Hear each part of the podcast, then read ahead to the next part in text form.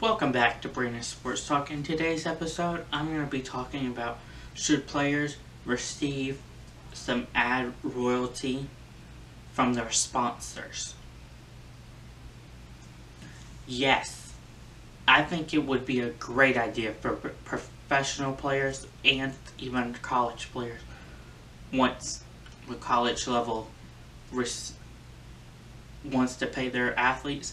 Yes, I do think it would be a great idea for all professional college and any sport to play pay their players to receive ad royalty from their sponsors.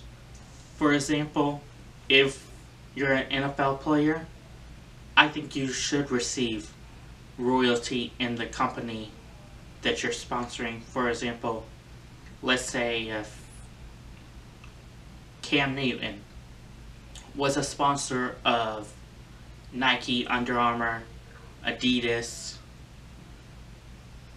I think you should receive 5% royalty or a small stake into the company for being a sponsor of them. I think, for example, Stephen Curry should also receive 5% royalty or 10% royalty into a basketball company that produces basketball equipment if he's a sponsor for them. So for example, he's a sponsor of Under Armour. He represents Under Armour. He should receive 10% royalty or 5% royalty of Under Armour or Adidas.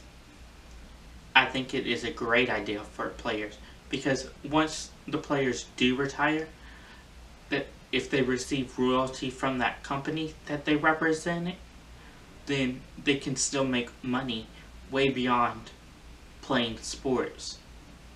And it also helps if you want to become into the business world to get royalty into a sports business.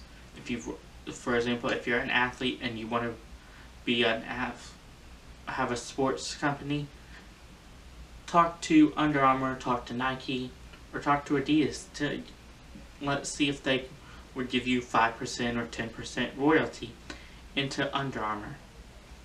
Thank you for listening to Brandon Sports Talk on should athletes receive royalty for the companies they are sponsored by.